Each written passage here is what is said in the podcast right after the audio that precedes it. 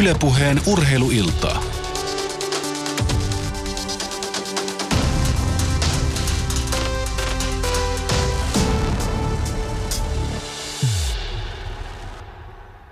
Kylmä talvi kolkuttaa oviemme takana. Se tahtoo tulla sisälle. Se tahtoo jäätää ja kuolleeksi muuttaa kaiken, mikä meillä on elävää ja onnellista. Talvi on luonnossa tulossa, mutta talvi on myöskin henkisessä elämässämme. Miten voimme tulla kykeneviksi uhkaavia vihollisiamme vastustamaan? Mistä on meille se voima tuleva? Suomen kansan elinjuuria jäytävät turmion, siveettömyyden ja kunnottomuuden madot. Turma uhkaa rakasta maatamme ja sen ikivanhoja oikeuksia. Nuoriso veltostuu ja tulee välinpitämättömäksi. Mitä kestää kohtalon myrksyissä rakennus, joka on perustuksiltaan turmeltunut, mädäntynyt ja laho? Mihinkä kykenee sellainen kansa, joka on antanut intohimojen ja siveettömyyden saada valtaa keskuudessaan? Meidän aikanamme on niin paljon rientoja ja harrastuksia, niin paljon uutta ja häikäisevää, että monet asiat sysäytyvät syrjään. Nuorison mieli on vaan iloissa ja huvituksissa, sen harrastukset ovat kevyttä ja turhanaikaista. Harvassa on sellaista nuorisoa, joka itseänsä kehittää itseopiskelulla, hyvän kirjallisuuden lukemisella tai itse tutkiskelulla. Meidän ylitsemme voi tulla hyynen halla ja jäinen talvi, mutta jos meillä on hyvät varustukset, emme sorru julmimmankaan puhurin alle. Ja jokainen Suomen kansan jäsen voipi maallensa onnellista tulevaisuutta valmistaa kohottamalla omaa siveellistä kuntoaan, lujittamalla omaa siveellistä luonnettaan. Tällä dramaattisella sitaatilla avattiin Yle Puheen urheiluilta tänään. Martta-yhdistyksen äänen kannattajassa Emäntä-lehdessä vuonna 1910 joulumietteitä otsikolla julkaistu kirjoitus voisi pääpiirteiseltä sisällöltään vastata lähes minkä tahansa tämän päivän suomalaisen lehden kolumnia tai ainakin mielipidepalstaa. Aina ovat vanhemmat sukupolvet kauhulla miettineet, mitä siitä seuraavasta tavoiltaan niin kovin turmeltuneesta sukupolvesta oikein tulee. Vaan aina on kunnon kansalaisia tullut ja onpa siinä sivussa onnistuttu luomaan jopa uutta ja kehittymäänkin. Näin uskaltaisin väittää, jos nyt verrataan maailmaamme vaikka tuohon Emäntä-lehden 105 vuoden takaiseen kirjoitukseen. Urheiluillan aiheena on siis tänään urheilun uudet lajit ja uudet toimintatavat ja isäntänä toimii yours truly Manu Myllyaho. Perinteiset lajit kuten hiihto, yleisurheilu ja etenkin palloilulajit ovat meillä edelleen kohtalaisen suosittuja, mutta niiden rinnalle on kehittynyt liuta uudenlaisia liikuntamuotoja. Tänään keskustellaan siitä, mihin suomalainen urheilukulttuuri on matkalla. Mikä synnyttää uusia lajeja, miten uudet sukupolvet liikkuvat, millaisia uusia toimintatapoja urheilussa on. Entä miten huippu-urheilu kehittyy ja ovatko valtio ja kunnat pysyneet tässä kehityksessä mukana? Lähetyksessä kuullaan Jyväskylän yliopiston liikuntasosiologian professoria Hannu Itkosta sekä parkourin, crossfitin, alamäkiluistelun ja frisbeegolfin suomalaisia pioneereja. Tutustumme myös Suomessa uuteen SM-viikonloppukonseptiin, jossa useat pienemmät lajit järjestävät yhteisen kisaviikonlopun helmikuussa Tampereella. Ja vieraana meillä on tässä suorassa lähetyksessä Mikkelin ammattikorkeakoulun ja Juvenia tutkimuskeskuksen nuorisotutkija Veli Liikanen. Tervetuloa, Veli. Kiitoksia. Ja Velin lisäksi sitten toinen vieraamme liikuntatieteellisen seuran tutkija ja itsenäisyys 100.fi-sivuston toimituspäällikkö Jouko Kokkonen. Tervetuloa. Kiitoksia. Jouko, sinä edustat suurten ikäluokkien jälkeen syntynyttä sukupolvea. Onko nuorisomme pilalla?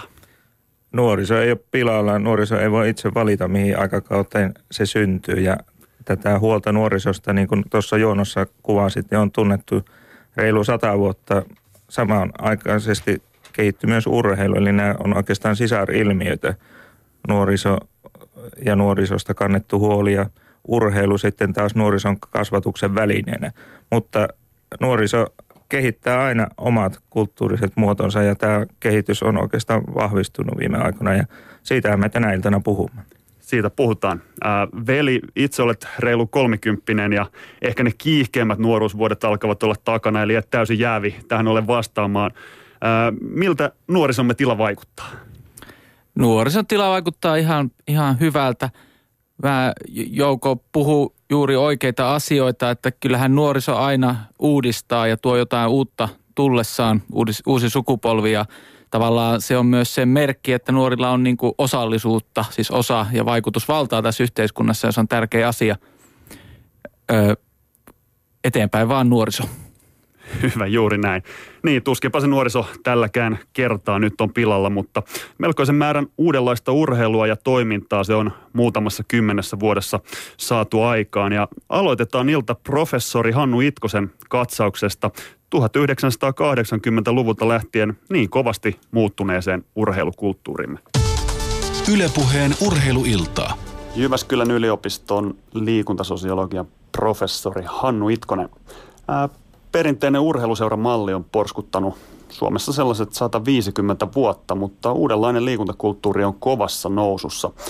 Millaisessa murroksessa nykyinen liikunta- ja urheilukulttuurimme oikeastaan on? Kyllähän liikuntakulttuuri on suuressa murroksessa.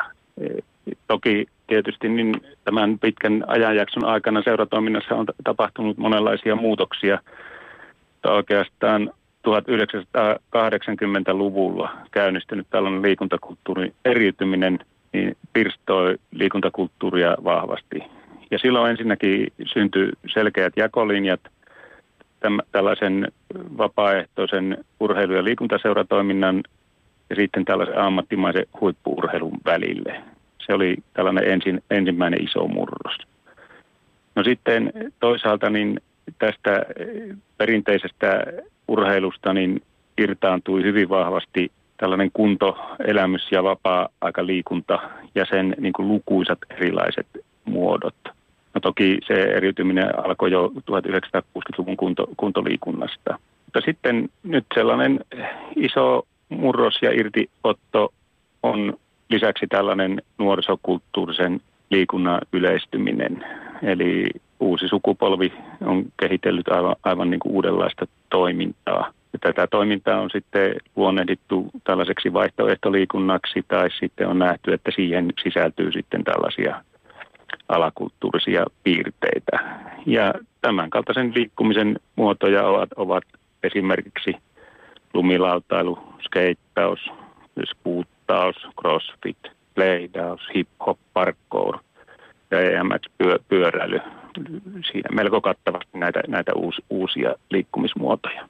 No mistä nämä uudet lajit sitten kertoo? No kyllä ne nyt kertovat siitä, että niin liikuntaa ja liikkumista ylipäätään niin organisoidaan uusista lähtökohdista.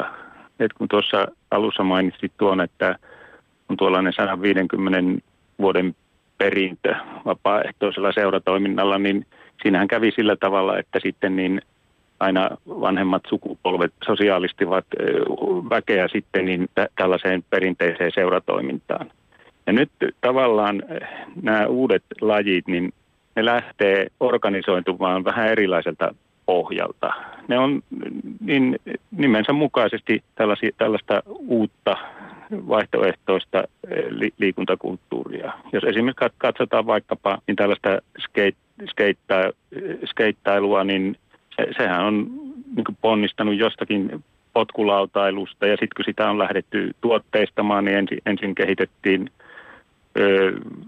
niin lautoihin kumipyörät, sitten myöhemmin tuli uretaanipyörät ja sitten tämä tuotteistaminen on jatkunut nyt sitten sillä tavalla, että ne ovat niin muodoltaan niin hyvin, hyvin monikulttuurisia. Et ei ole pelkästään niin se fyysinen suoritus, vaan siihen liittyy sitten pukeutumista, siihen liittyy tietynlaista sen musiikin kuuntelua, sen niin kuin visualisointia, eli niitä laitetaan sitten niin kuin näitä erilaisia temppuja ja tekemisiä sitten niin tähän sosiaaliseen mediaan niin hyvin, hyvin monella tavalla.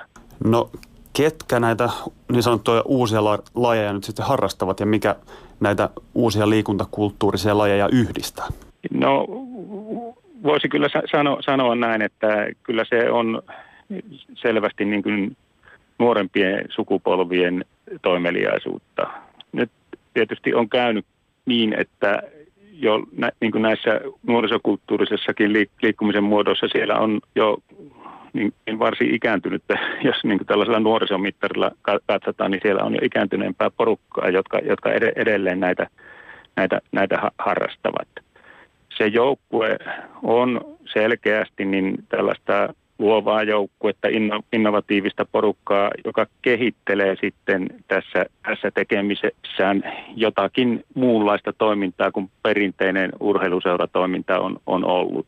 Kun perinteisessä urheiluseuratoiminnassa kuitenkin on ollut tällainen autoritäärinen suhde, joka ilmenee esimerkiksi tällaisessa valmentaja-urheilijasuhteessa. Se on jollakin tavalla sävyltään autoritäärinen, katsotaanpa sitä mistä suunnasta tahansa. Niin nyt tässä luovan joukkueen tekemisessä niin korostuu huomattavasti enemmän tällainen vertaisoppiminen, toiselta oppiminen ja tällainen yhdessä tekeminen. Ja siellä ei ole sitten aivan samanlaisia hierarkioita kuin on tässä perinteisessä urheiluseuratoiminnassa. Yle Puheen urheiluiltaa. Siinä tuli paljon asiaa liikuntasosiologian professori Hannu Itkoselta. Mitäs Jouko liikuntakulttuurin tutkijana, niin jaatko Itkosen havainnon siitä, että 1980-luvulta lähtien on liikunta vahvasti eriytynyt ja pirstaloitunut? Näin on käynyt ja tuo kehitys on itse asiassa kiihtynyt 90-luvulta lähtien ja se liittyy myös tämmöiseen laajempaan kulttuuriseen ilmiöön, että ihmiset rakentavat tietoisesti omia identiteettiä ja niin kuin Hannu tuossa mainitsi, niin myös tämä nuoruuden jatkuminen sekä ikävuosien karttuessa, että nuoruus on myös valunut alaspäin, että yhä nuoremmat lapset mieltävät itsensä jo nuorisokulttuurin piiriin kuuluviksi, että tämä on yksi semmoinen tärkeä piirre, mikä liittyy näihin lajeihin. Ja lisäisin vielä sen, että sitten myös sukupuolten väliset rajat on jossain määrin hämärtyneet, että sekä tytöt että pojat voivat harrastaa samoja lajeja, vaikka monessa lajissa tietysti poikien osuus on suurempi. Mitäs tähän sanoo nuorisotutkija Veli? Joo, se on selkeää, että kun yhteiskunta muuttuu, niin urheilukin muuttuu. Että kyllähän tämä meidän maailmamme on monella tavalla tässä vaikka kuluneen tai viime vuosisadan aikana niin muuttunut ja monet tällaiset piirteet, mitä tässä on mainittu, niin liittyy selvästi niin kuin siihen puheeseen tästä muustakin yhteiskunnallisesta muutoksesta.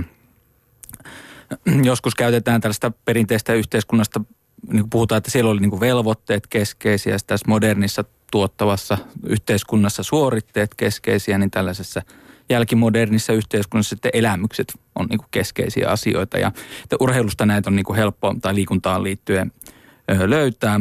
Mulle tulee mieleen yhden sukulaiseni kertoma tarina. Hänen 50-luvulta suurin piirtein syntyneestä sukupolvesta tai ehkä vähän vanhemmastakin, että miten oli maatilan nuoret pojat halus lähteä peltotyöpäivän jälkeen kylälle pelaamaan, olisiko ollut jalkapalloa sitten, ja isä oli kauhean vihainen, että ettekö ole tarpeeksi tehnyt hommia niin kuin tämän päivän aikana täällä että kyllä niitä löytyy lisää tuolta pellolta teille jatkossakin, että tavallaan siinä tällainen vapaa-ajan, tai ajatus tällaista vapaa-ajan liikunnastakin on sinänsä tietenkin niin kuin jollakin tavalla uusi.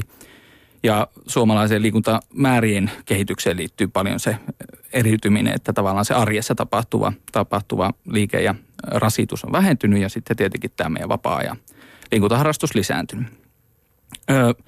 Mitä nyt nuorisoon tulee, niin tässä on siis paljon juuri niin kuin sekä Hannu että Jouko tässä mainitsivat, niin että liikunta on selkeästi tämmöinen identiteettiinkin liittyvä kysymys. Siinä on paljon sitä jakamista muiden kanssa, se on fyysistä, aika intiimiä.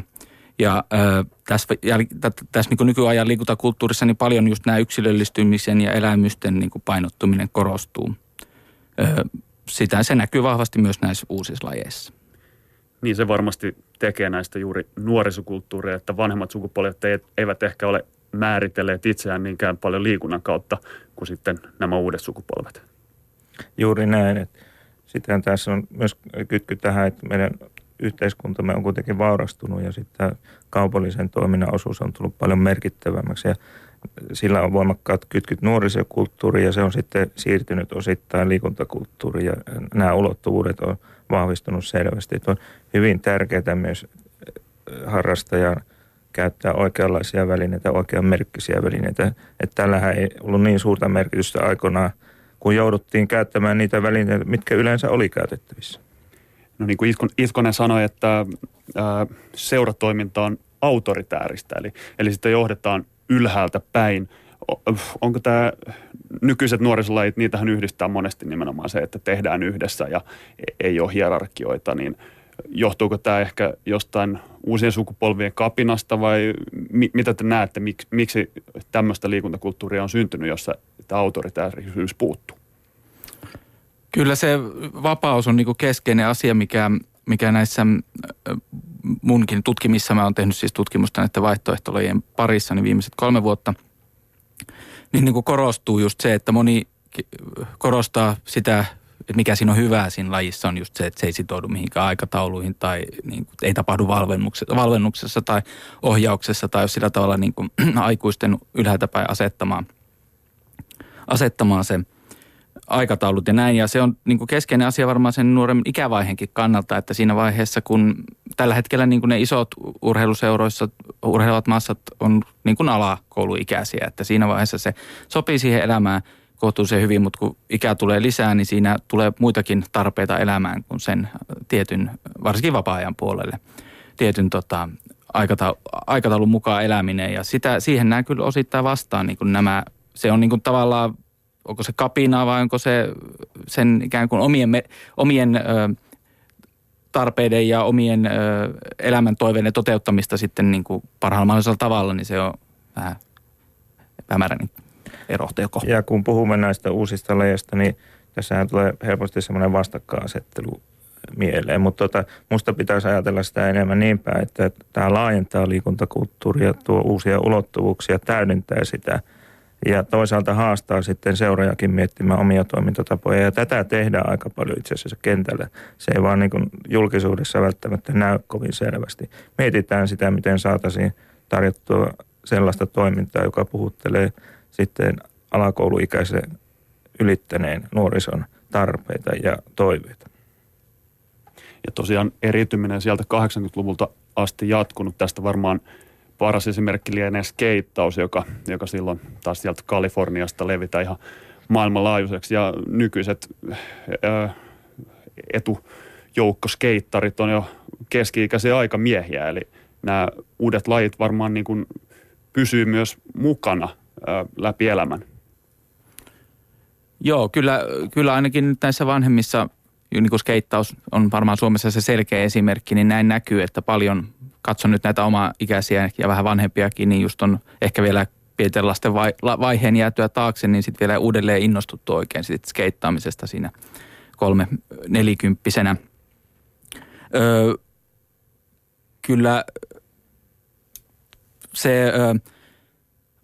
On tärkeä myös, että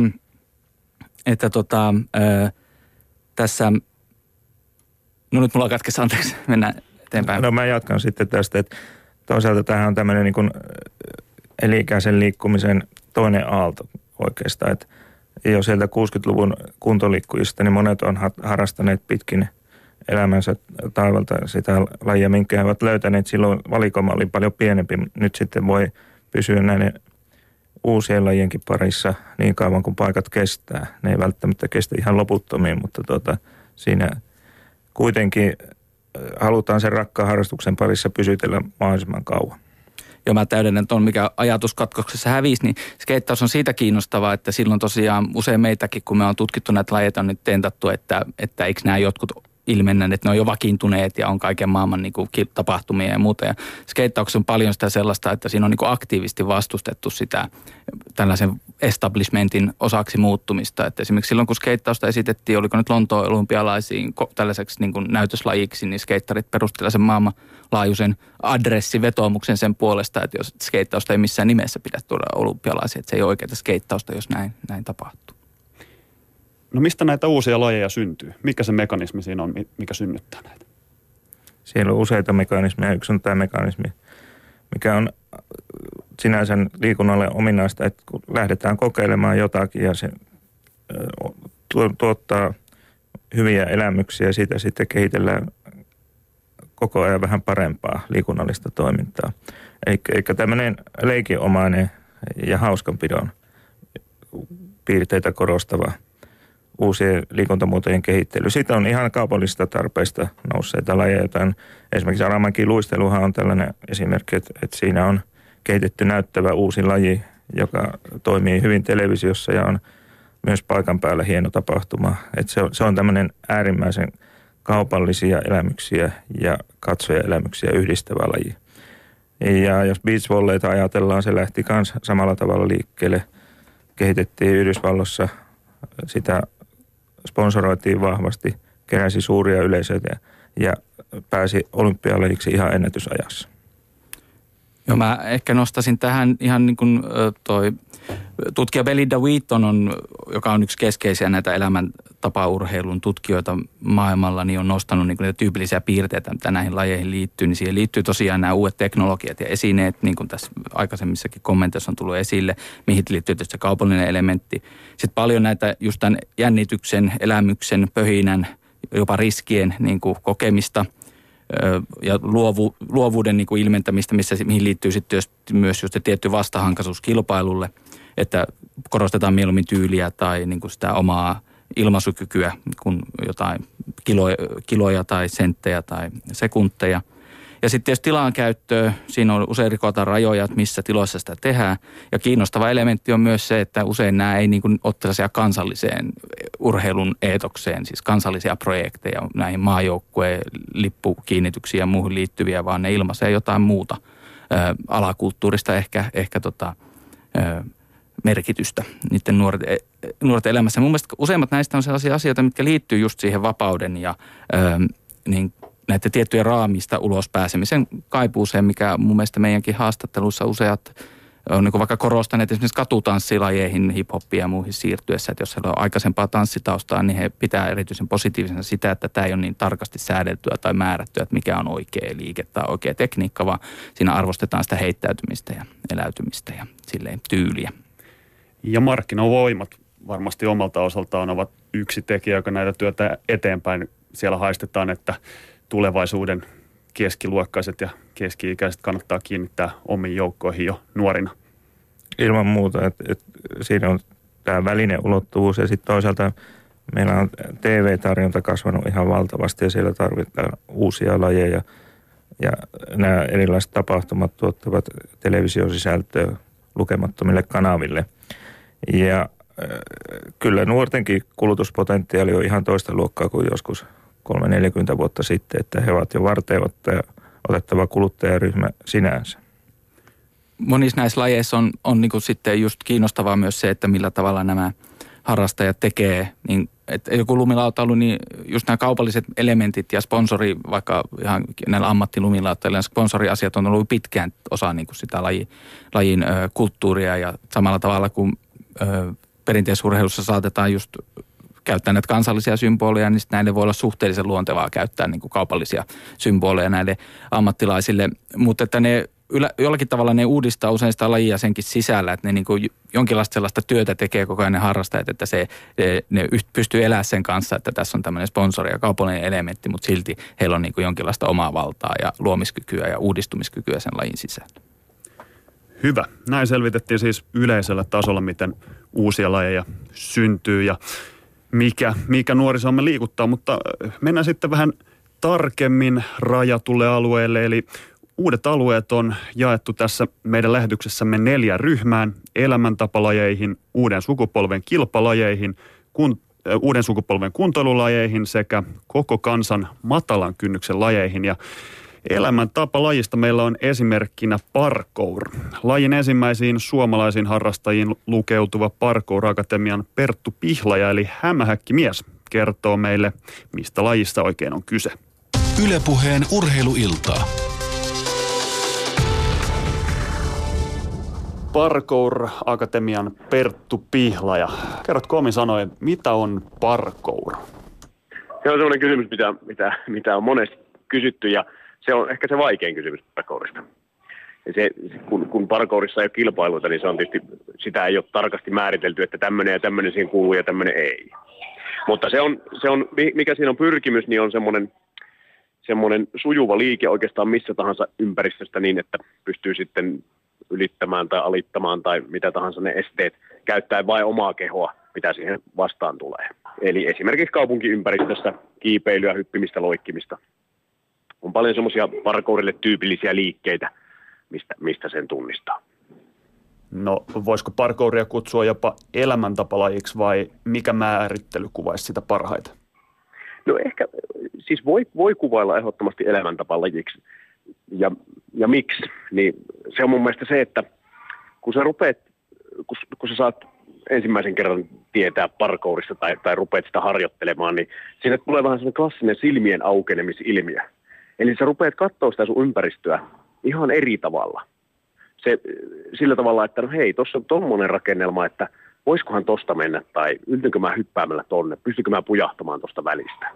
Ja sitten kun se helposti niin kuin kaappaa mukaansa se laji, että sitä rupeaa harjoittelemaan paljon ja sitten se vaikuttaa tietysti muutenkin, että rupeaa miettimään, että no hei, munhan pitää tehdä tämmöistä oheisharjoittelua, että pitää vähän venytellä ja pitää vähän saada onnistusvoimaa lisää ja pitää syödä tällä tavalla ja pitää nukkua tällä tavalla ja ehkä parkourit joskus tunnistaa jopa vaatteista, ne monesti niissä löysissä kollegehousuissa ja jossain parkour-paidoissa ja tietyn tyyppisissä kengissä sitten vilistää tuolla kaupungilla.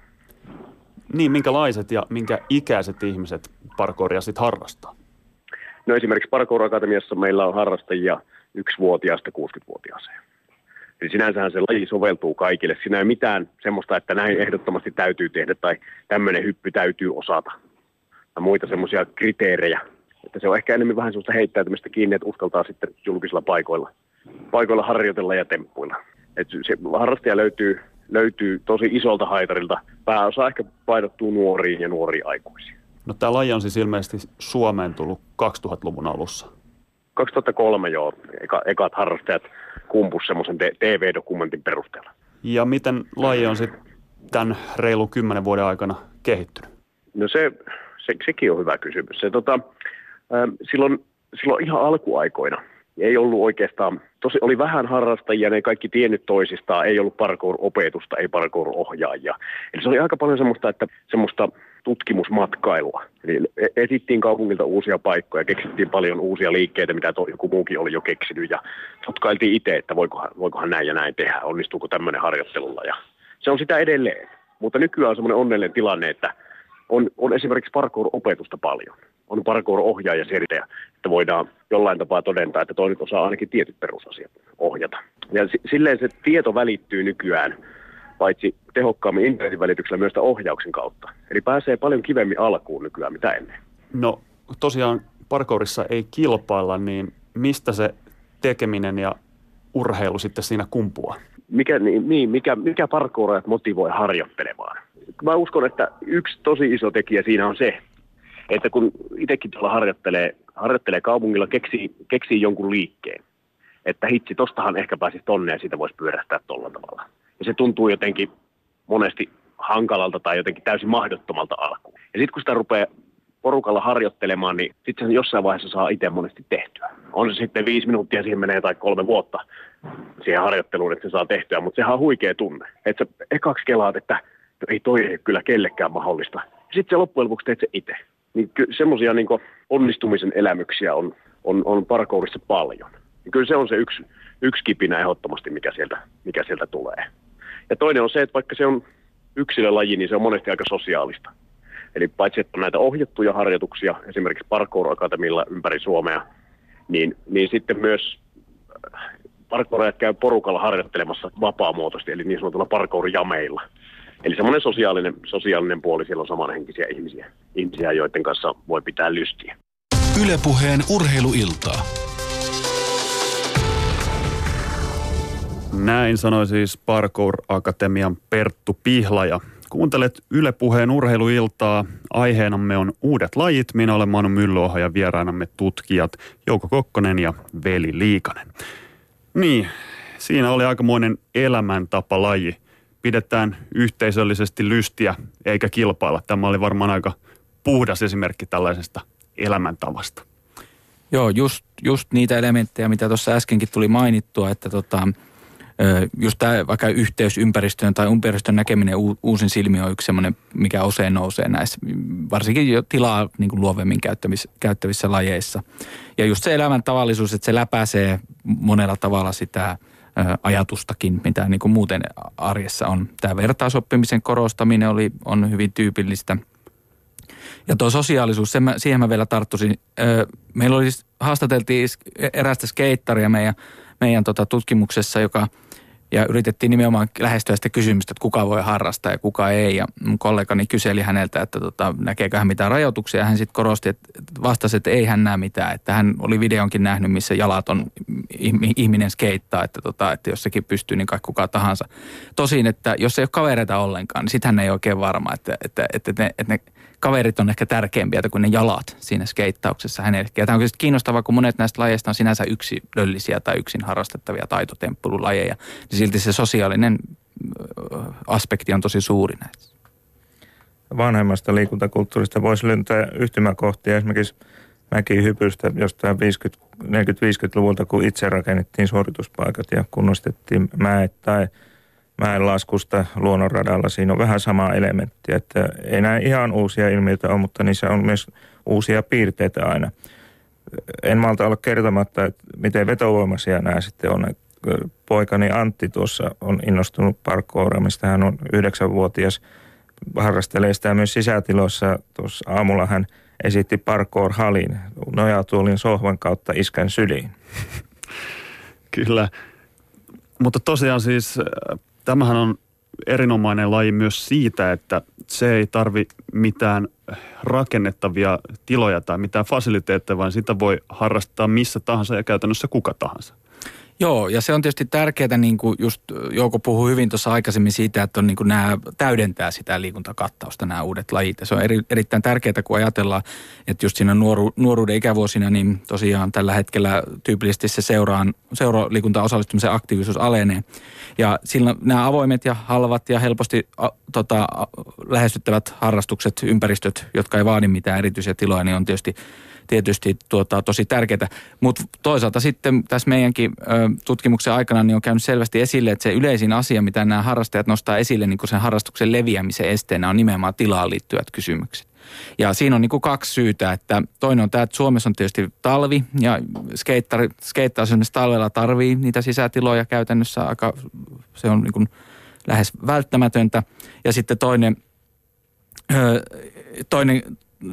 sama näkyy siis parkourkin puolella, että nekin käyttää paljon tällaisia sisätiloja. Toinen on sitten se hyväksyttävyys, että meillä on esimerkiksi vaikka Baanan esimerkki Helsingissä oli, sinne tehtiin tämä skeitattava taideteos ja sitten kun se aiheutti jotenkin melua naapuristossa, niin sitä käytiin piikkaamassa asfalttia ympäriltä pois, joka sitten pian palautettiin siihen. Että usein niin kuin siinä, kun ne käyttää kaupunkiympäristöä vapaammin, niin tosi usein joku ennakkoluulo tai joku niin kuin, häiritsevyys sitten rajoittaa sitä. Sitten toisaalta on olemassa hyviä rakennettuja tilojakin. Itse asun Kontulassa ja siellä on tämä yksi Pohjoismaiden suurimmista sisäskeittihalleista väestönsuojassa. Ja se on erittäin hyvä esimerkki siitä, miten käytetään tällaista tilaa hyväksi. Sitten ylipäätään niin tämä, että nämä uudet lajit on voinut tässä mitassa kehittyä Suomessa, niin sehän liittyy tähän meidän kaupungistumiseen, jolla on hyvin lyhyt historia. Et sitten kun oltiin päästy tästä lähivaiheesta yli, niin siinä vaiheessa oikeastaan alkoi kehittää meillä näitä uusia lajeja isommassa mitassa ja kansainväliset vaikutteet on omaksuttu sitten erittäin nopeasti Suomessa. Joo, esimerkiksi maaseudulla asuvalla nuorella ei välttämättä ollenkaan samanlaisia mahdollisuuksia sitten harrastaa näitä lajeja. No mitä muita lajeja kuin parkour niputtaisitte tähän elämäntapalajien alle? No skeittaus on selkeä esimerkki ja skoottaus on tietysti hyvin lähilajisia skeittaukselle. Näihin rullalajeihin, niin longboardaus, joka me on siis lähilaji kanssa, niin jos on vähän erilaista niin kuin liikkumisen tapaa tai käyttötapaa sillä laudalla myöskin, on selkeitä esimerkkejä. Meidän tässä tutkimusaineistossa on myös tätä uutta sirkusta, siis sirkusharrastuksen uutta tulemista. Siihen liittyy toki niin kuin paljon sitä koulutusta ja järjestäytymistä, mutta silti siinä on paljon niin kuin just tätä luovaa ja vapaita elementtejä. Monet näistä tanssilajeista, mitä katutanssiharrastuksen alla on, ehkä sen tyyppisiä. Ja sitten tietysti pyöräily eri muodot, että nehän sisältää myös näitä taitoja ja temppuelementtejä. Kyllä, ja monet näistä äsken mainituista lajeista, kuten skeittaus tai lumilautailu ja muut, sopisivat myös seuraavaan kategoriaamme, eli uuden sukupolven kilpailulajeihin. Tämä on hieman päällekkäinen elämäntapalajien kanssa, mutta puhumme kuitenkin puhtaasta kilpaurheilusta sen perinteisessä merkityksessä. Muodot vaan ovat uusia. Otetaan meille esimerkkilajiksi tähän alamäkiluistelu. Alamäkiluistelun saloista meille kertoo Suomen alamäkiluistelun ykkösnimi Miikka Joukimainen. Yle Puheen urheiluiltaa. Alamäkiluistelija Miikka Joukimainen, mitä on alamäkiluistelu? No alamäkiluisteluhan on vauhdikkain laji luistimilla ja käytännössä tarkoittaa kisatilanteessa sitä, että neljä laskijaa lähtee samalta viivalta ja kaksi nopeinta, jotka ylittää maaliviivaa alhaalla, niin menee aina seuraavalle kierrokselle ennen kuin löytyy sitten yhden kisan voittaja. No koska tämä laji on Suomeen tullut? Laji tuli Suomeen vuonna 2007 ja silloin kisattiin Helsingissä ja oikeastaan siitä lähtien suomalaiset kisaat on ollut mukana lajin parissa. No miten laji on tässä vajaan 10 vuoden aikana kehittynyt? No laji on kehittynyt ihan valtavasti, että edelleen puhutaan kuitenkin suht niin kuin nuoresta lajista, mutta edelleen niin kuin pystyy omasta kokemuksesta sanoa, että joka vuosi tulee uudistuksia ja sääntöuudistuksia ja radat muuttuu ja sekä niin kuin luistelijoiden taso ja niin kuin ammattimaisuus lisääntyy kyllä joka vuosi enemmän. Nyt tällä hetkellä ollaan siinä tilanteessa, että on tullut alamäkiluistelun liittoa ja sitä kautta niin kuin saadaan normaalia harrastajaa ja junioria mukaan tähän lajiin. No minkä tyyppiset ja minkä ikäiset ihmiset tätä lajia harrastaa? No normaalisti kisassa niin puhutaan 18-35-vuotiaista noin suurin piirtein. Tietenkin itse mitä on nähnyt harjoitusradoja ja muuta, niin on ihan siis 5-vuotiaasta 65-vuotiaasta. Periaatteessa soveltuu kaikille, kunhan vaan niin kuin tarpeeksi hyvässä fyysisessä kunnossa. Mutta jos puhutaan niin kuin maailman huipusta kisatilanteesta, niin se on siinä niin kuin 18-30-vuotiaat. No minkälaista suosioa tämä alamäkiluistelu nauttii Suomessa? No mun mielestä nauttii tällä hetkellä suurempaa suosia kuin koskaan aikaisemmin. Niin kuin mä sanoin aikaisemmin, että laji kasvaa koko ajan. Me niin kuin ajetaan Suomessa laji eteenpäin ja yritetään saada harrastajia mukaan. Ja Suomessa suosio kasvaa, että me ollaan nyt parina vuonna ollaan saatu Suomeen MM-osakilpailuja. Ja tänä vuonna ollaan Jyväskylässä tammikuun lopussa kotiyleisö edessä, niin se on isot odotukset kauteen. No mikä tässä lajissa viehättää? No henkilökohtaisesti lajissa viehättää kyllä nopeus, minkä luistimilla voi saada ja tietynlainen kilpailutilanne minkä kokee kisoissa ja yleisesti fiilis, mikä on kisaviikonloppuna muiden luistelijoiden kanssa, niin se kyllä niin kuin kiehtoo ja koukuttaa. Eli tämä on ihan puhdas kilpaurheilulaji. Kyllä, ihan puhdas kilpaurheilulaji. Suhteellisen rento fiilis on, niin kuin ilmapiiri on muuten, mutta kyllä niin kuin, kun kisaan mennään, niin sitten kilpaillaan satalasissa. Yle Puheen urheiluiltaa.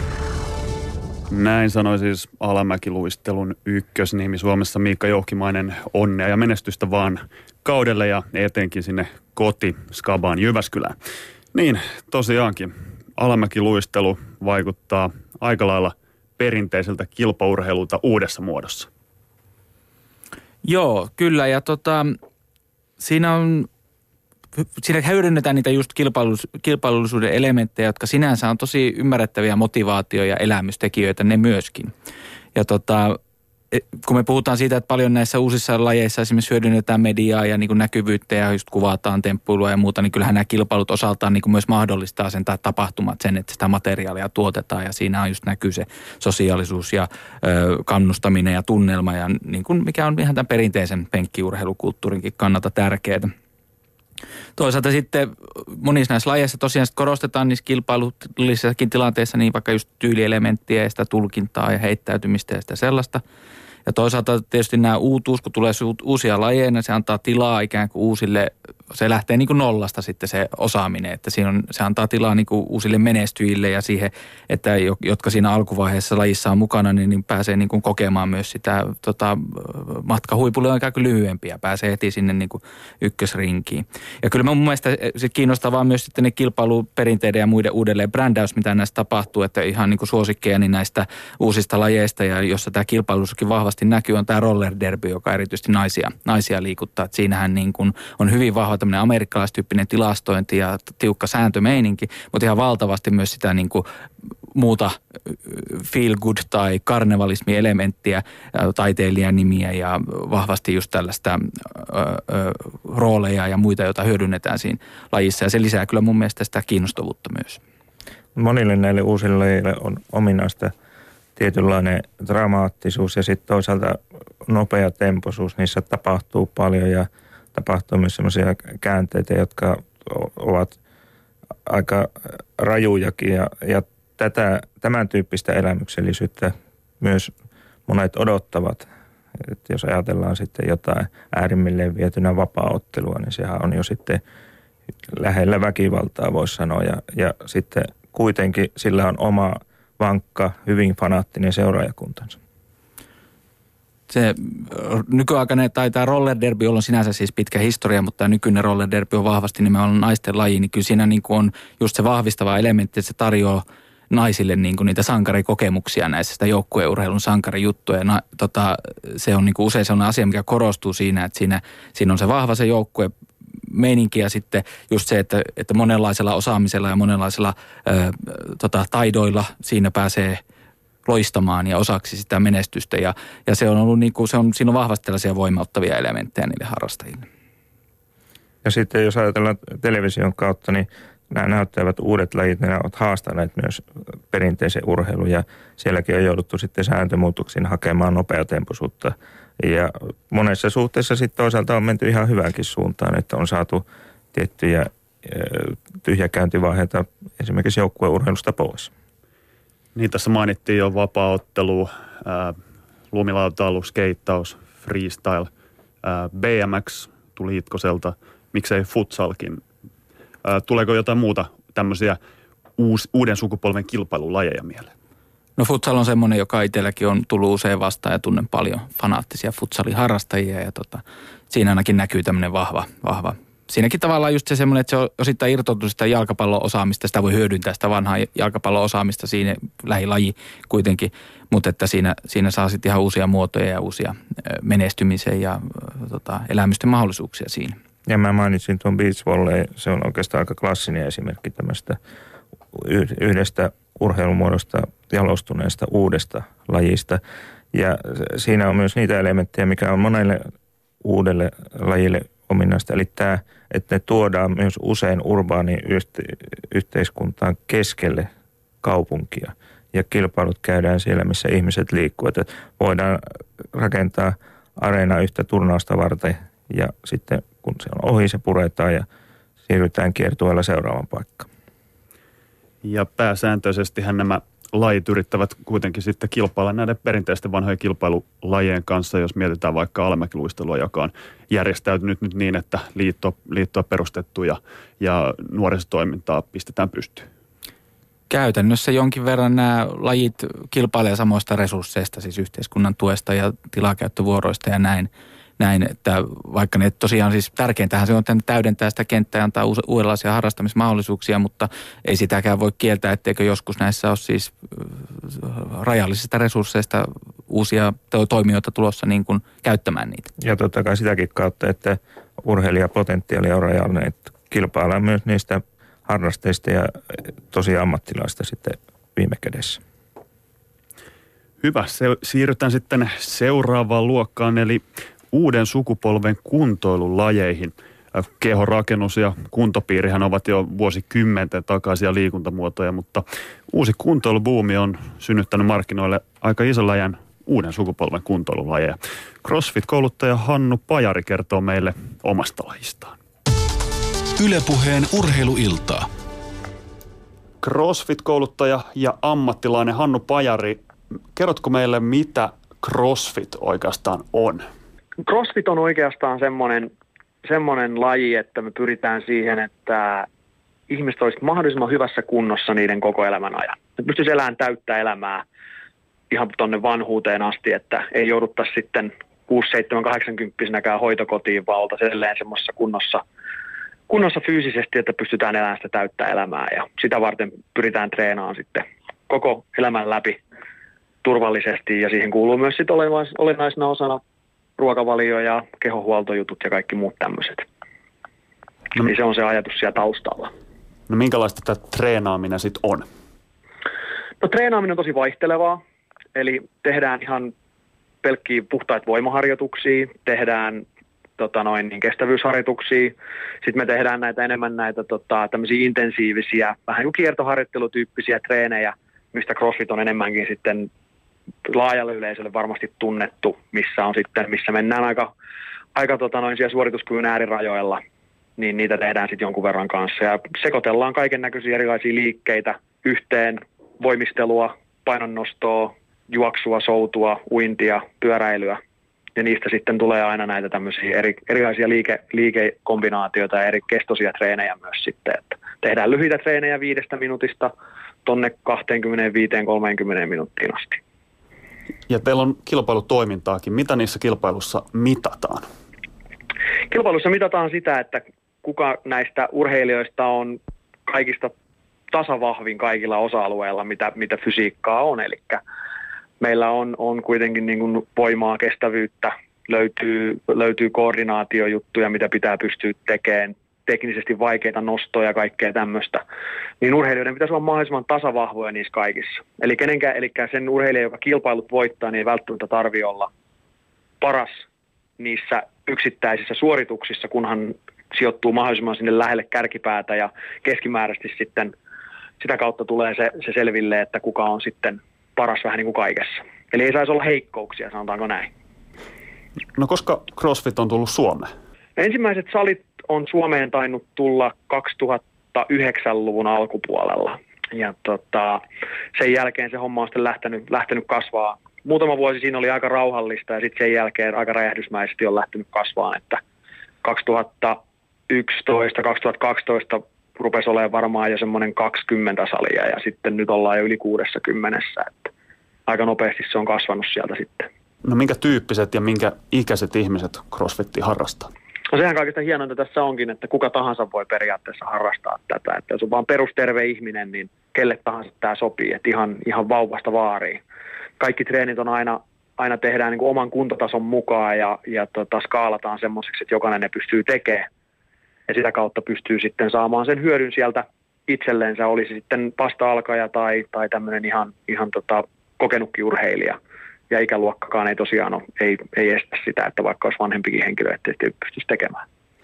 No sanoit, että 60 salia Suomessa. Kuinka paljon harrastajia? No siitä on hieman vaikea arvioida, kun noita harrastajia on eri saleilla vähän eri määriä, mutta keskimäärin varmaan 200 asiakasta on saleilla, eli kyllä se siellä yli 10 000 jo on reippaasti, että sen lisäksi sitten ihmiset jonkun verran tekee myös salien ulkopuolella näitä treenejä, CrossFit-tyyppisiä harjoitteita paljon, niin varmaan siellä jossain 12-15 000 välissä on aika semmoinen realistinen luku tällä hetkellä.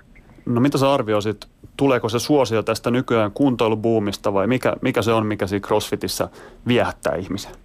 No varmasti osittain myös se, että ihmiset haluaa nykyaikana olla vaan paremmassa kunnossa ja pitää itsestänsä huolta, niin se tietysti vaikuttaa siihen, edesauttaa sitä, että tämmöiset lajit nostaa suosiotansa, mutta kyllä se myös on sitten se, että se lajin monipuolisuus, se, että saa tuloksia selkeästi, ja kun niitä tuloksia aina mitataan vähän, että katsotaan aina vähän, että miten on menneisyydessä tehty ja miten tulevaisuutta tai miten nyt tänä päivänä menee, niin se on konkreettinen vertailu tulee sieltä, että näkee, että onko kehittynyt niissä fyysisissä asioissa. Ja sitten yksi tärkeä osa on tämä meidän yhteisöllisyys, eli salit on tosi tiiviitä yhteisöjä, kaikki tuntee kaikki, ihmiset moikkaa toisiansa kaikkia, kun ne tulee tänne salille ja ollaan yhtä porukkaa.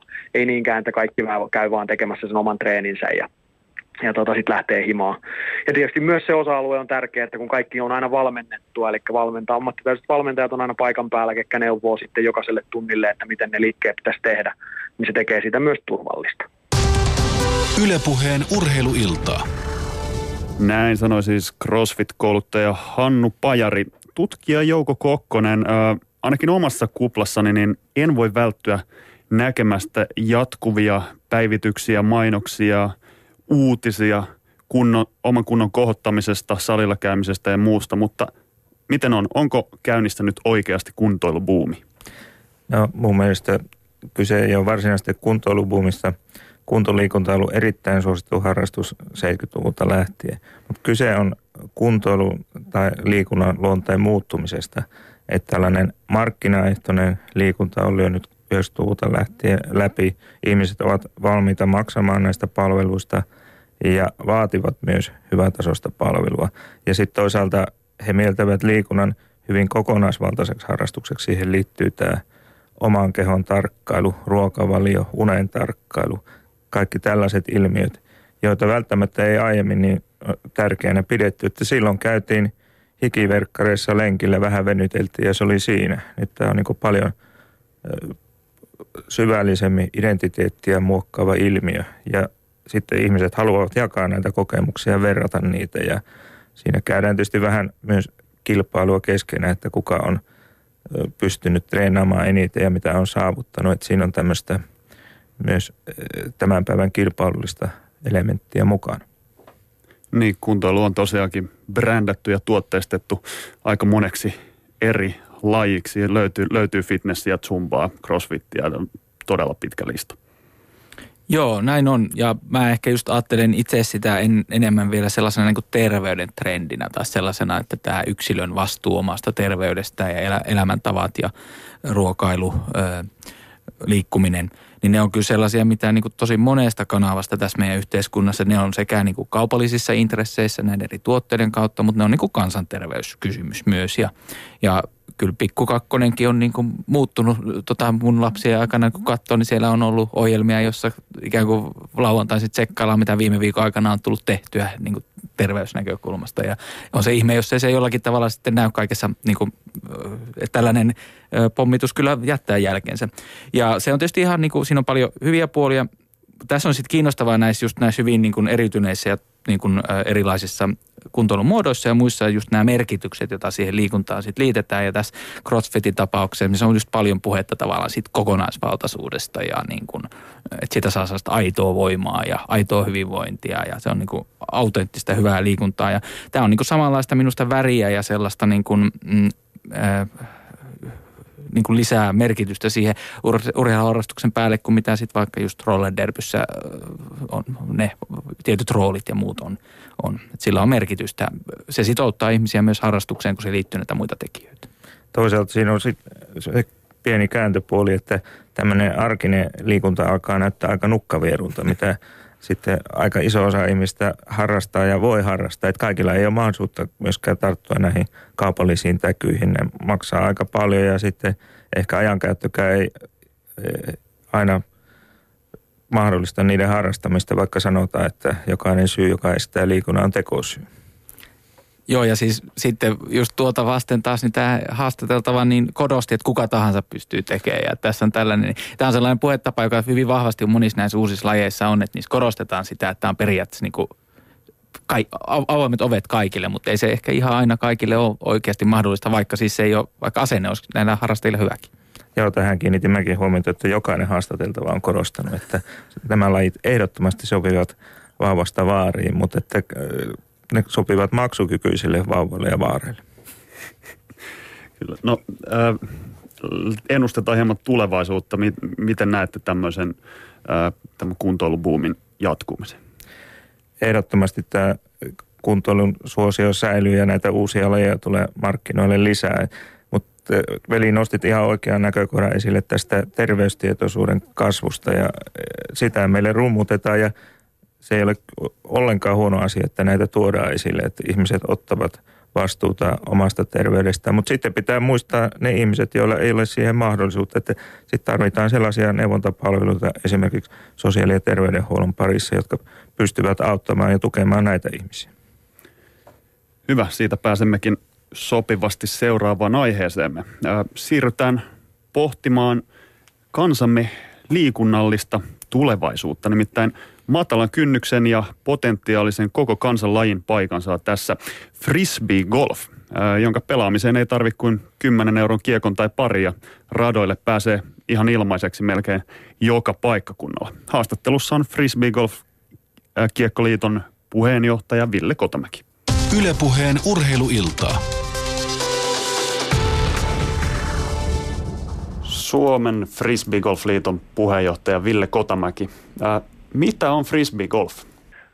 Frisbeegolf on hyvin lähellä isovelilajia normaali pallogolf ja ainoa ero, että heitetään kiekkoa sen sijaan, että lyötäisiin mailalla palloa ja tarkoitus saada kiekko maalikoriin mahdollisimman vähillä heitoilla aina per yksi väylä. Koska tämä laji on tullut Suomeen? Tämä on varmaankin rantautunut tuolla 70-luvun loppupuolella yhtenä osana silloin muita frisbee-lajeja. Ja varmaankin voisi sanoa, että sitten tuossa ennen vuosituhannen vaihdetta niin enemmän sitten lähtenyt niin kuin eriytymään. Suomen Frisbeegolf-liitto muun muassa on perustettu 1998. No minkä ikäiset ja minkä tyyppiset ihmiset frisbeegolfia harrastaa?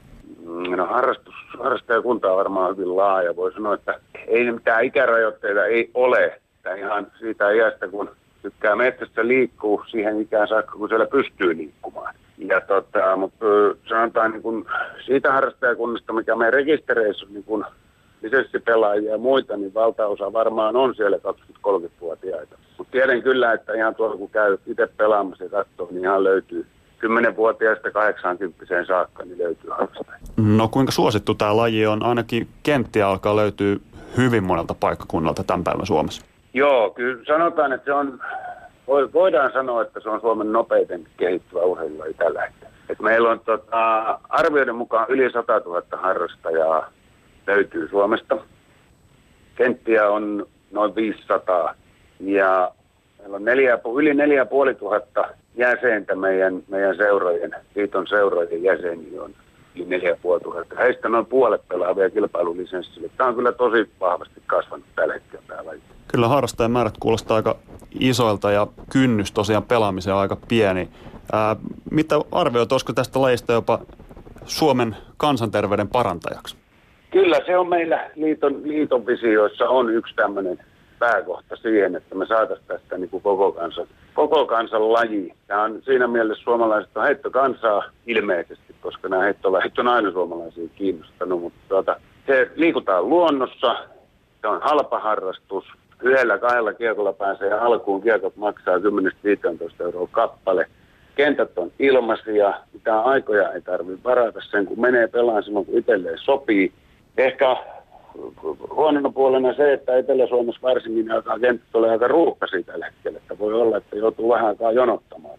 Mutta kenttiä tulee myöskin lisää aika vauhdikkaasti joka vuosi. Siinä mielessä niin sitten kun tämä sopii siinä mielessä kaikille, kun ketkä vaan pääsee liikkumaan ja itsekin kun toimistotyötä tekee, niin tämmöinen selän ja hartioiden niin kuin puolelta ajateltuna niin äärimmäisen hyvä laji.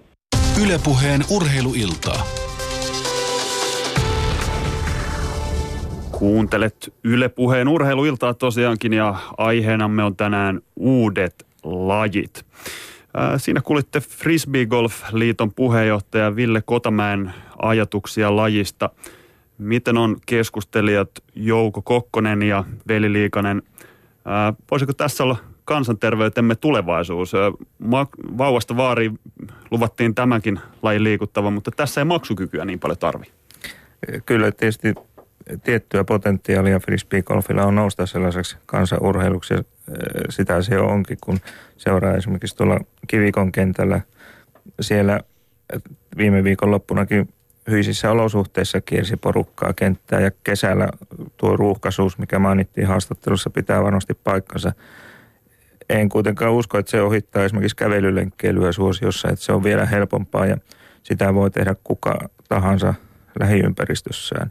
Mutta kyllä näistä mainituista tai tänä iltana esitellyistä lajista tämä on se, jota tosiaan kaikenikäiset voivat harrastaa. Joo, näin on ja mikä yksittäinen laji ei varmastikaan voi olla se meidän niin kuin kansanterveyden pelastaja, eikä pidäkään olla ja se on mun mielestä keskeinen asia. Ja just näin, että sellaiset, mitkä on niin kuin lähellä sitä, niin kuin näitä mitä me normaalistikin tehdään, vaikka kävellään. Arkiliikkuminen on keskeinen asia. Kansanterveyden kannalta keskeistä on se, että miten kaikenlainen fyysinen aktiivisuus, ei pelkästään se, mitä me kutsutaan urheiluksi tai liikunnaksi.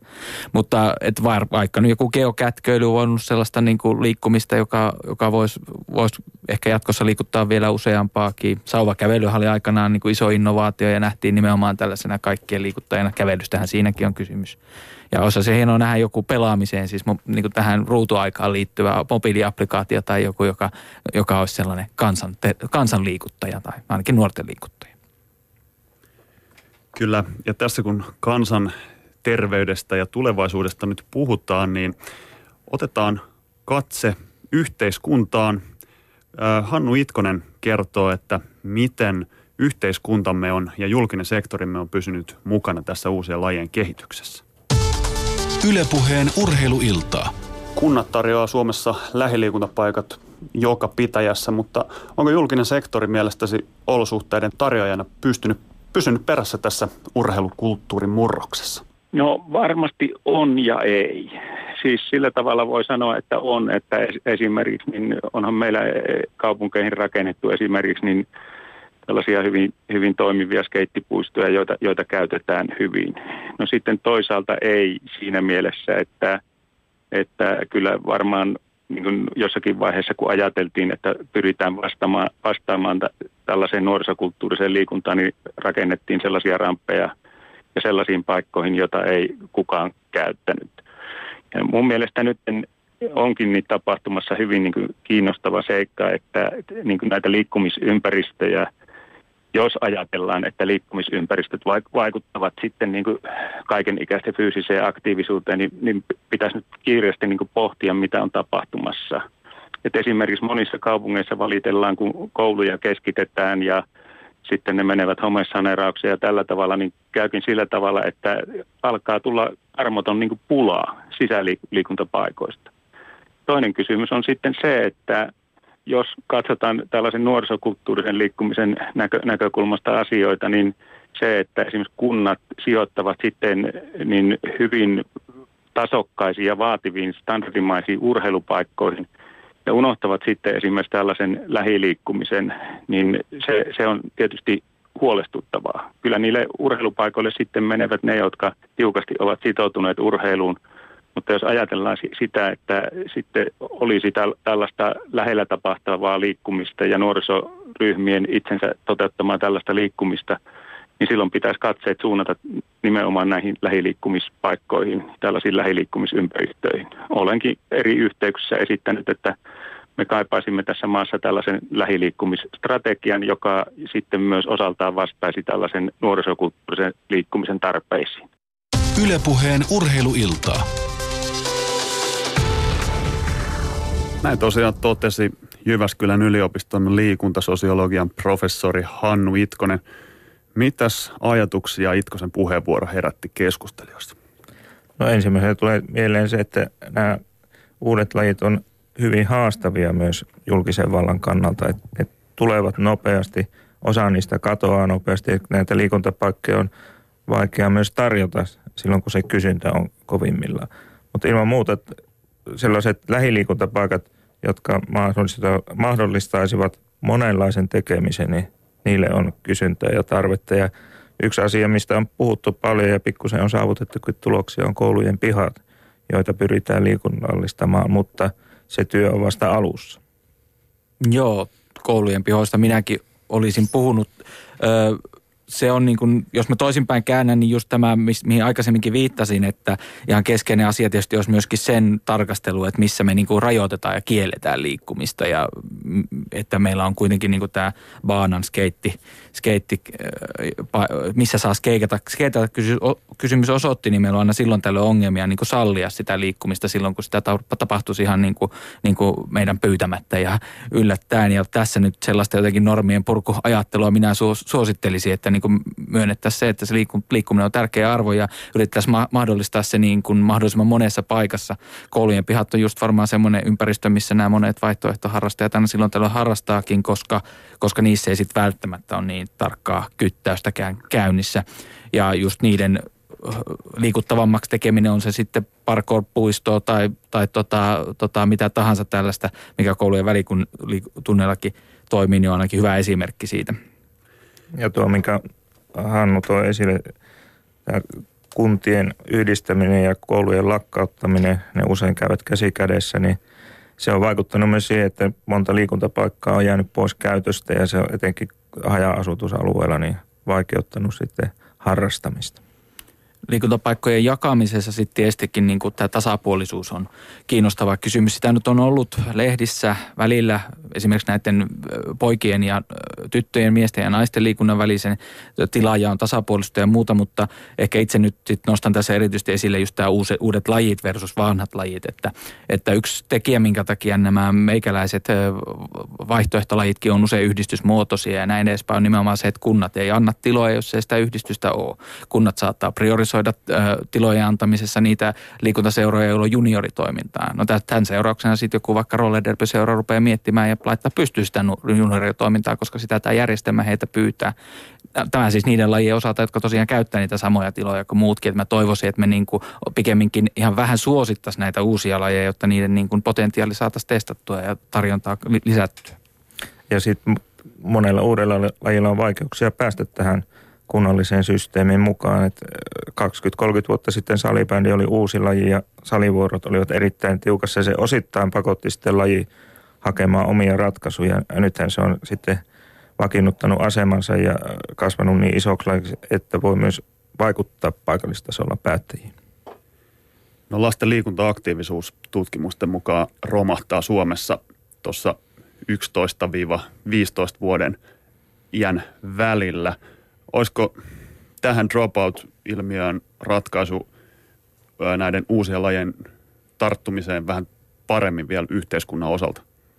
Kyllä niitä ainakin niin kuin tämmöinen mahdollistava asenne niitä kohtaa on minusta tärkeä. Just niin kuin on toisteltu tässä tämän keskustelun aikana just tämä täydentämisen ajatus, että siinä vaiheessa jos nuoret äänestää jaloillaan pois jostakin vaikka perinteistä urheiluseuran järjestämästä harrastustoiminnasta, niin kyllä he usein sitten löytää jonkun uuden, tai ainakin jos se on tarjolla, niin nämä monet tällaiset harrastusmuodot, niin kyllä he tarttuu sitten niihin uusiin, mihin voi liittyä sitä kavereiden kanssa hengailua ja kaikenlaista vapauden kokemuksia. Et siinä mielessä mun mielestä nämä on niin kuin tosi tärkeä rooli sen kattauksen täydentäjänä, ja näistä kyllä myös näkee elementtejä, mitä voitaisiin sitten hyödyntää ihan perinteisessä urheiluseuratoiminnassakin siinä, että niin kuin monipuolistettaisiin tämä liikuntaharrastamisen tapaa. Ja siitä voitaisiin ajatella, että tässä on tämä vaikka ei olekaan auktoriteetista kysymys näissä uusissa lajeissa, niin se on tämä vertaisohjaaminen. Ja sitä varmaan kannattaisi kehittää myös urheiluseurossa, että samaikäiset ohjaa ja vertaa suorituksia ja auttaa toisiaan. Että niin kun silloin purettaisiin myös jossain määrin tätä auktoriteettiasemaa, keski-ikäinen valmentaja, teini-ikäinen urheilija.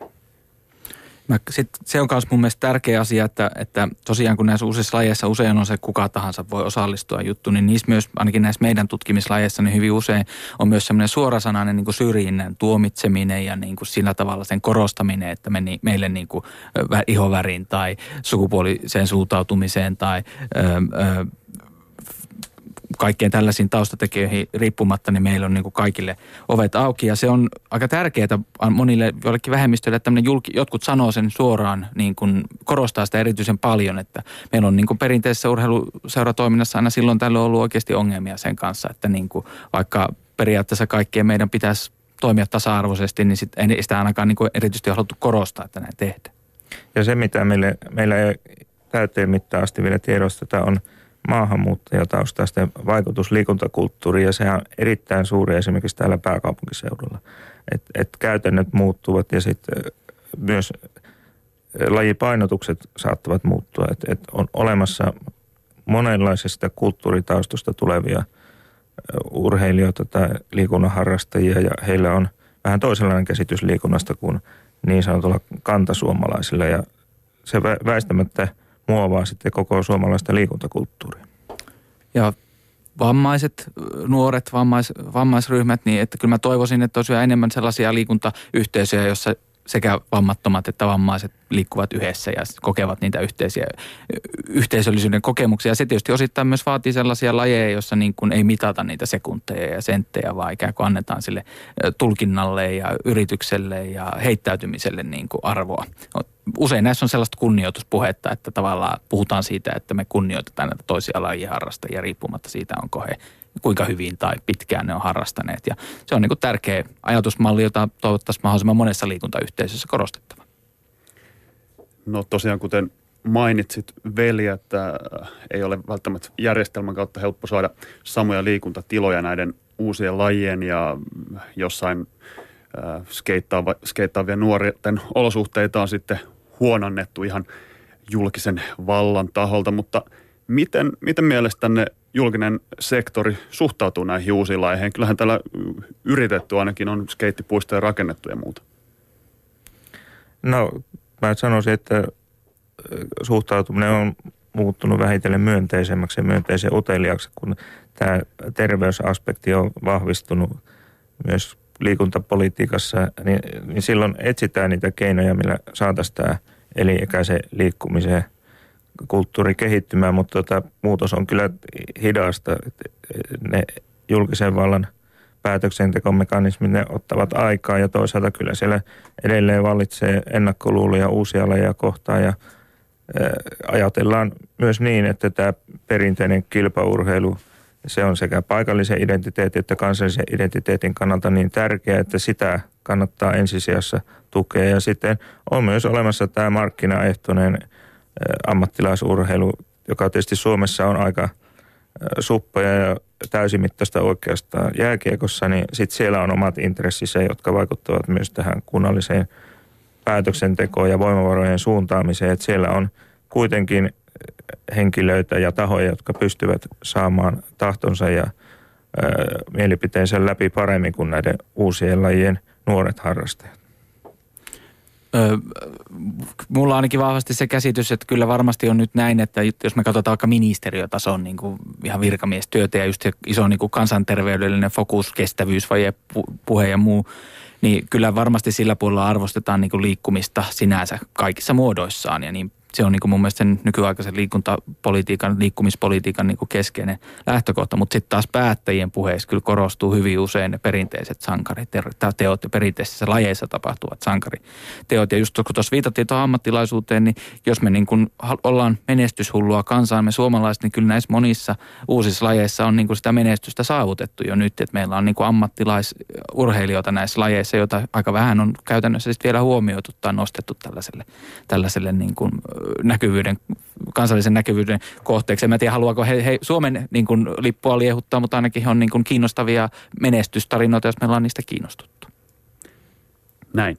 Ja urheilukulttuurissammehan ei uusia asioita synny pelkästään uusissa lajeissa, vaan myös perinteisemmät lajit voivat osallistua tähän uudenlaisen urheilukulttuurin luomiseen. Vähemmän tunnettujen lajien näyttämö on helmikuussa järjestettävä SM-viikonloppu. Valon tapahtumayksikön johtaja Riia Martinoja kertoo tästä uudesta tapahtumakonseptista lisää. Yle Puheen urheiluiltaa. Valon tapahtumayksikön johtaja Riia Martinoja, kerrotko mistä tässä SM-viikonlopussa oikein on kysymys? Joo, siinä on siis kysymys siitä, että tuodaan monen eri lajin Suomen mestaruuskilpailut, yksi paikkakunta ja yksi viikko on tavoitteena tässä tulevaisuudessakin ja useita Suomen mestaruuksia kerralla, että se on semmoista yhteistä tekemistä. No mitä lajeja tässä on mukana? Me tehdään ensimmäistä kertaa tätä Suomeen ja tämä mallihan on Ruotsista, jossa sitä on tehty 2009 vuodesta lähtien. Ja meidän tämä ensimmäinen 2016 ensimmäinen viikko, niin lajeina siellä on muun muassa taekwondo, taido, kiipeily, tikka, darts, x-trial ja polkupyörätrial, ultimate, jousiammunta, kriketti. Ja sen lisäksi meillä on myös uppopallo, ringette, curling, kaukalopallo, tämän tyyppisiä lajeja ja keilailua ja sakkia siihen vielä mukaan, että hyvin niin kuin monenlaista erilaisia. No mitkä on ne syyt taustalla, miksi tämmöinen viikonloppu on lähdetty järjestää?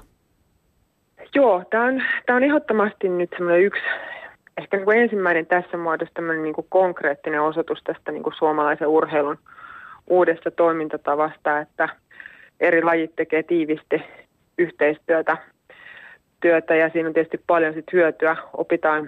Opitaan tietysti niinku toinen toisiltaan ja tietysti se niinku ydin siinä, että me päästään tuomaan nyt niinku eri lajien parhaat urheilijat, valmentajat yhteen ja oppimaan toisiltaan ja se on niinku ehdottomasti sitä meidän tavoitetta tässä niin kuin urheiluyhteisön yhteisestä tekemisestä, että tämmöinen niin kuin tiivis yhteistyö ehkä tämmöisen niin kuin hyvän niin kuin konkreettisen tekemisen kautta, niin se parhaimmillaan vielä lisää sitä oppimista ja myöskin niin kuin lajien välistä keskinäistä arvostusta.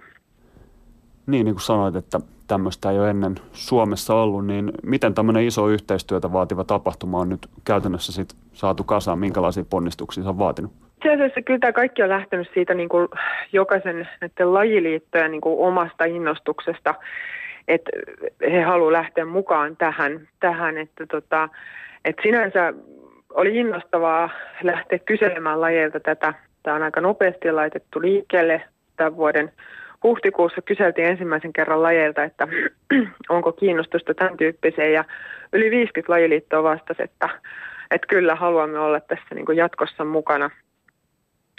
Ja oikeastaan se innostus oli varmaan syynä siihen, että päätettiin aika nopealla aikataululla lähteä sitten tekemään tätä ensimmäistä viikkoa nyt jo sitten ensi vuoden helmikuulle. Ja että se on niin kuin ehdottomasti nämä lajit ja heidän niin kuin asenne tähän yhteisen tekemiseen on ollut se avain tähän kuvioon. No, tämä järjestetään nyt ensimmäistä kertaa. Millaisia odotuksia ja tavoitteita teillä on nyt helmikuulle ja toisaalta sitten tulevaisuuteen?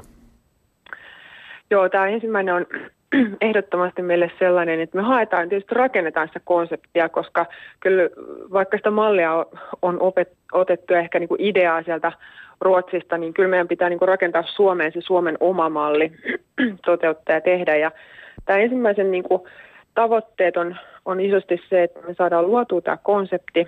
Meillä on tarkoitus 2017, että meillä on sekä talvi että kesäviikko sitten pyörii ja sama sinne 2018. Ja tässä rakennetaan sitä mallia siihen, että nämä lajien välinen yhteistyö, kaupungin kanssa tehtävä yhteistyö, niin saadaan toimivaksi. Ja tietysti se, että me saadaan sitä tapahtumasta rakennettua semmoinen, että yleisö löytää sen.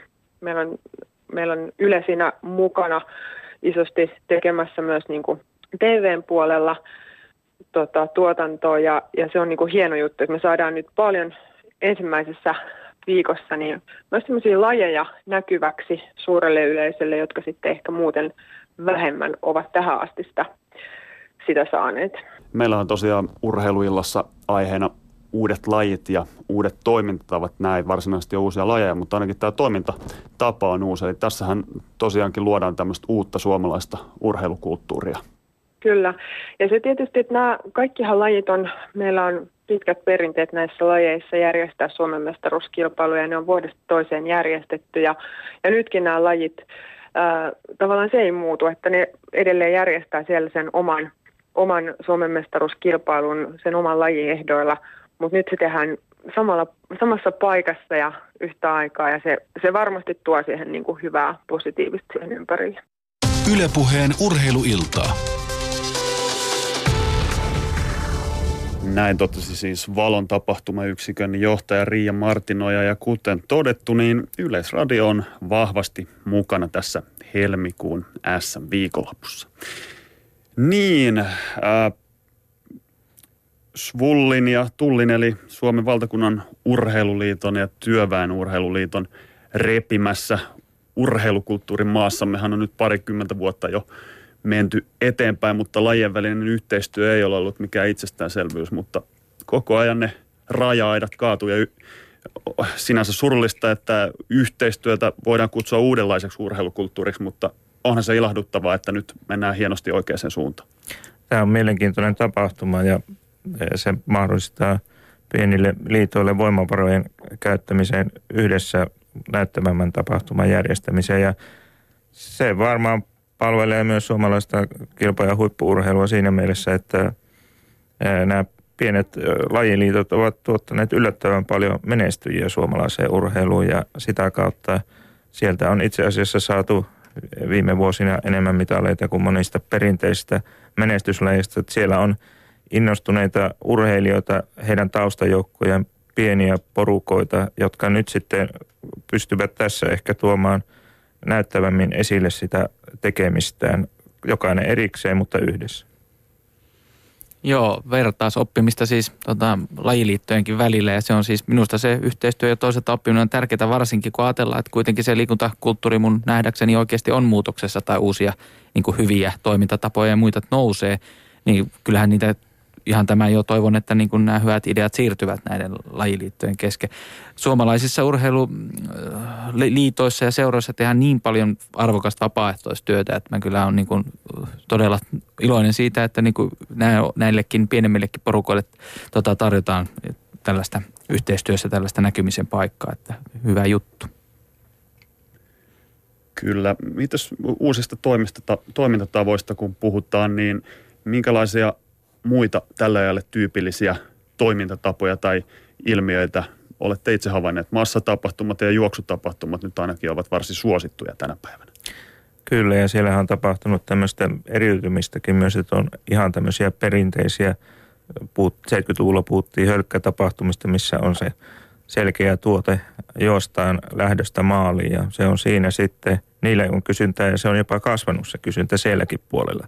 Ja sitten on näitä hyvin tuotteistettuja juoksutapahtumia, jotka on ehkä nyt vähän lyhyempiin matkoihin erikoistunut. Tämmöinen 10 ja puolimaratonin juokseminen on se juttu enemmän kuin täysmaraton. Että esimerkiksi Helsinki City Maraton on vähitellen menettänyt suosiotaan, vaikka siellä on tehty kovasti töitä muun muassa reitti uudistamalla viime vuonna, että saataisiin lisää osallistujia, mutta ehkä tämä niin kuin 42 kilometriä tuntuu sitten tässä ajassa vähän liian pitkältä, mutta 21 tai 10,5 sopii paremmin.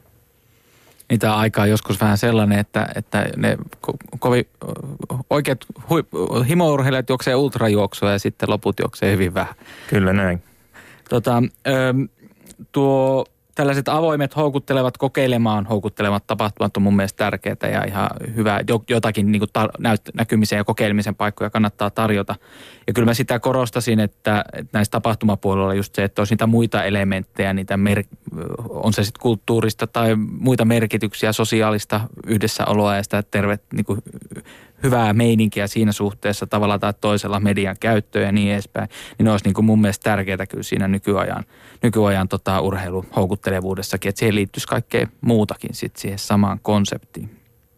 Ja kyllä mä uskon, että näitä asioita pohditaan ja tämän tyyppisiä tapahtumia tarjotaan, että urheilu- ja liikuntakulttuuri on aika uudistumiskykyinen myös, vaikka siellä on toisaalta näitä perinneelementtejä, mutta että ne sitten taisteleekin vähän keskenään ja sieltä sitten nousee uudenlaista toiminnantapaa. Joo, mä oon ihan samaa mieltä, että kyllä mä tiedän ja uskon, että seuroissa on paljon niin kuin haluaa oppia ja on paljon tehtykin kokeiluja, mutta tietysti joskus siinä on sitten vielä se, että se voi se, niin kuin jos liikuntatoimijat kokee, että päämissio on niin kuin saavuttaa vaikka kilpailumenestystä, niin se voi joskus olla vähän vaikeaa astua sen boksin ulkopuolelle, että mä tosiaan niin kuin vaikkapa jalkapallon puolella, niin tämä maalivahti Hurskainen, jonka nämä temppuvideot ovat maailmalla niittäneet suurta suosiota, kai se nyt voi nähdä jalkapalloon liittyväksi toiminnaksi kuitenkin, niin sehän on hyvin lähellä sitä, mitä tapahtuu näissä uusissa vaihtoehtolajeissa tai skeittivideoissa ja muualla. Ja palveleeko se sitten sitä jalkapallon niin kuin seurojen toimijoiden missiota, niin siitä en ole varma, mutta uskon, että tämmöinenkin temppuiluharrastus voi saada yhä useampia liikkumaan. Ja siinä, missä uudet lajit ovat ottaneet urbaania kaupunkiympäristöä käyttöönsä, niin myös urheilutapahtumia nykyään tuodaan ihan keskelle kaupunkia, monenlaisia lumilautailun Big Air-tapahtumia tai miksei vaikkapa yleisurheilun seiväshypyn SM-kisojakin on taidettu käydä Narinkatorilla, joten myös tapahtumat tulevat sinne, missä ihmiset ovat. Joo, meillä Mikkelissä pelataan squash-kisoja tuolla kauppakeskuksen torilla, mikä on oikein hauska tapa. Kyllä. Ja sitten vielä, jos palataan tähän Ylenkin televisioimaan helmikuisen SM-viikonloppuun, niin tämä televisiointin näkökulma on varmasti tärkeä monelle lajille, koska he eivät saa sitä samaa näyttöpaikkaa sitten ilman tätä yhteistä tekemistä. Ilman muuta, että se, että hyvää ruutuaikaa tulee paljon, niin siinä pääsee sitten tutustumaan television välitykseen lajiin ja onhan siinä myös mahdollisuus mennä sinne paikan päälle katsomaan, että näitä lajeja harvemmin tulee käytyä seuraamassa. Sitten toisaalta tähän televisiotiin liittyy sekin ulottuvuus, että suoran lähetyksen toteuttaminen on varsin yksinkertaista nykyään, että sen voi pienikin lajiliitto omatoimisesti toteuttaa ja jakaa sitten internetin välityksellä. Että tässä mielessä mediamaailma on muuttunut todella huikeasti. Joo, näin on. Ja mä pidän kanssa positiivisena uusien tai pienempien lajien näkyvyyttä. Ja just kun me on tässä keskustelun alussa puhuttiin just siitä, että millä tavalla nämä uudet lajit ehkä kertoo siitä, että näistä yhteiskunnan muutoksesta tai uusista tarpeista tai nyt vaikka nuorten tarpeisiin vastaamisesta, niin kun ne selvästikin joihinkin tarpeisiin ainakin nämä jotkut lajit vastaa, niin mun mielestä se on hyvää ja arvokasta, ja niitä myös sitten näytetään ja niille annetaan näkyvyyttä, koska ne on niin kuin nykyaikaa. Meillä on tosiaan 2 minuuttia lähetysaikaa jäljellä, joten otetaan tähän loppuun vielä keskustelijoilta johtopäätökset. Aloitetaan vaikka sinusta, Jouko. Mihin suomalainen urheilukulttuuri on matkalla? No se on matkalla yhä moniarvoisempaan ja moniulotteisempaan suuntaan, mutta siinä ei näiden uusien lajien tietyn asteinen voittokulku merkitse sitä, että vanhat lajit katoaisivat, vaan ne säilyttävät tietyssä määrin asemansa ja sieltä uusien lajien kautta saattaa tulla myös uusia menestyjiä, se kannattaa muistaa. Ja Veli? Joo, mä oon samaa mieltä, että pikemminkin varmaan niin kuin voidaan nähdä sitä tapojen siirtymistä lajirajojen yli ja uusia niin kuin toimintatapoja näissä vanhoissakin lajeissa. Mun mielestä tärkeää, että tulevaisuudessa muistetaan just se, että tarjotaan mahdollisimman monelle mahdollisuus erilaisten liikuntamuotojen kautta harrastaa liikuntaa, tuetaan niitä tasapuolisesti ja pyritään purkamaan niitä esteitä liikunnan tapahtumisille uusissa paikoissa ja tarjotaan niitä rajojen ja rajojen ylittämisen mahdollisuuksia ja niin kuin erilaisten ihmisten yhdessäolon mahdollisuuksia niin uusissa kuin vanhoissakin lajeissa. Eli meidän ei kannata menettää toivoamme nuorison osalta? Ei. Ei missään. Joukokin uskoo vielä?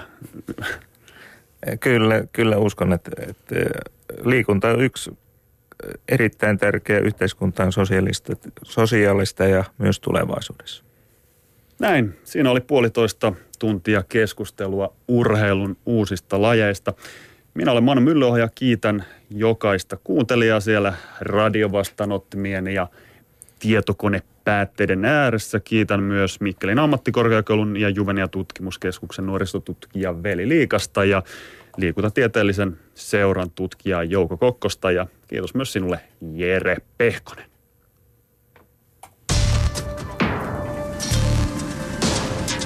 Yle Puheen urheiluiltaa.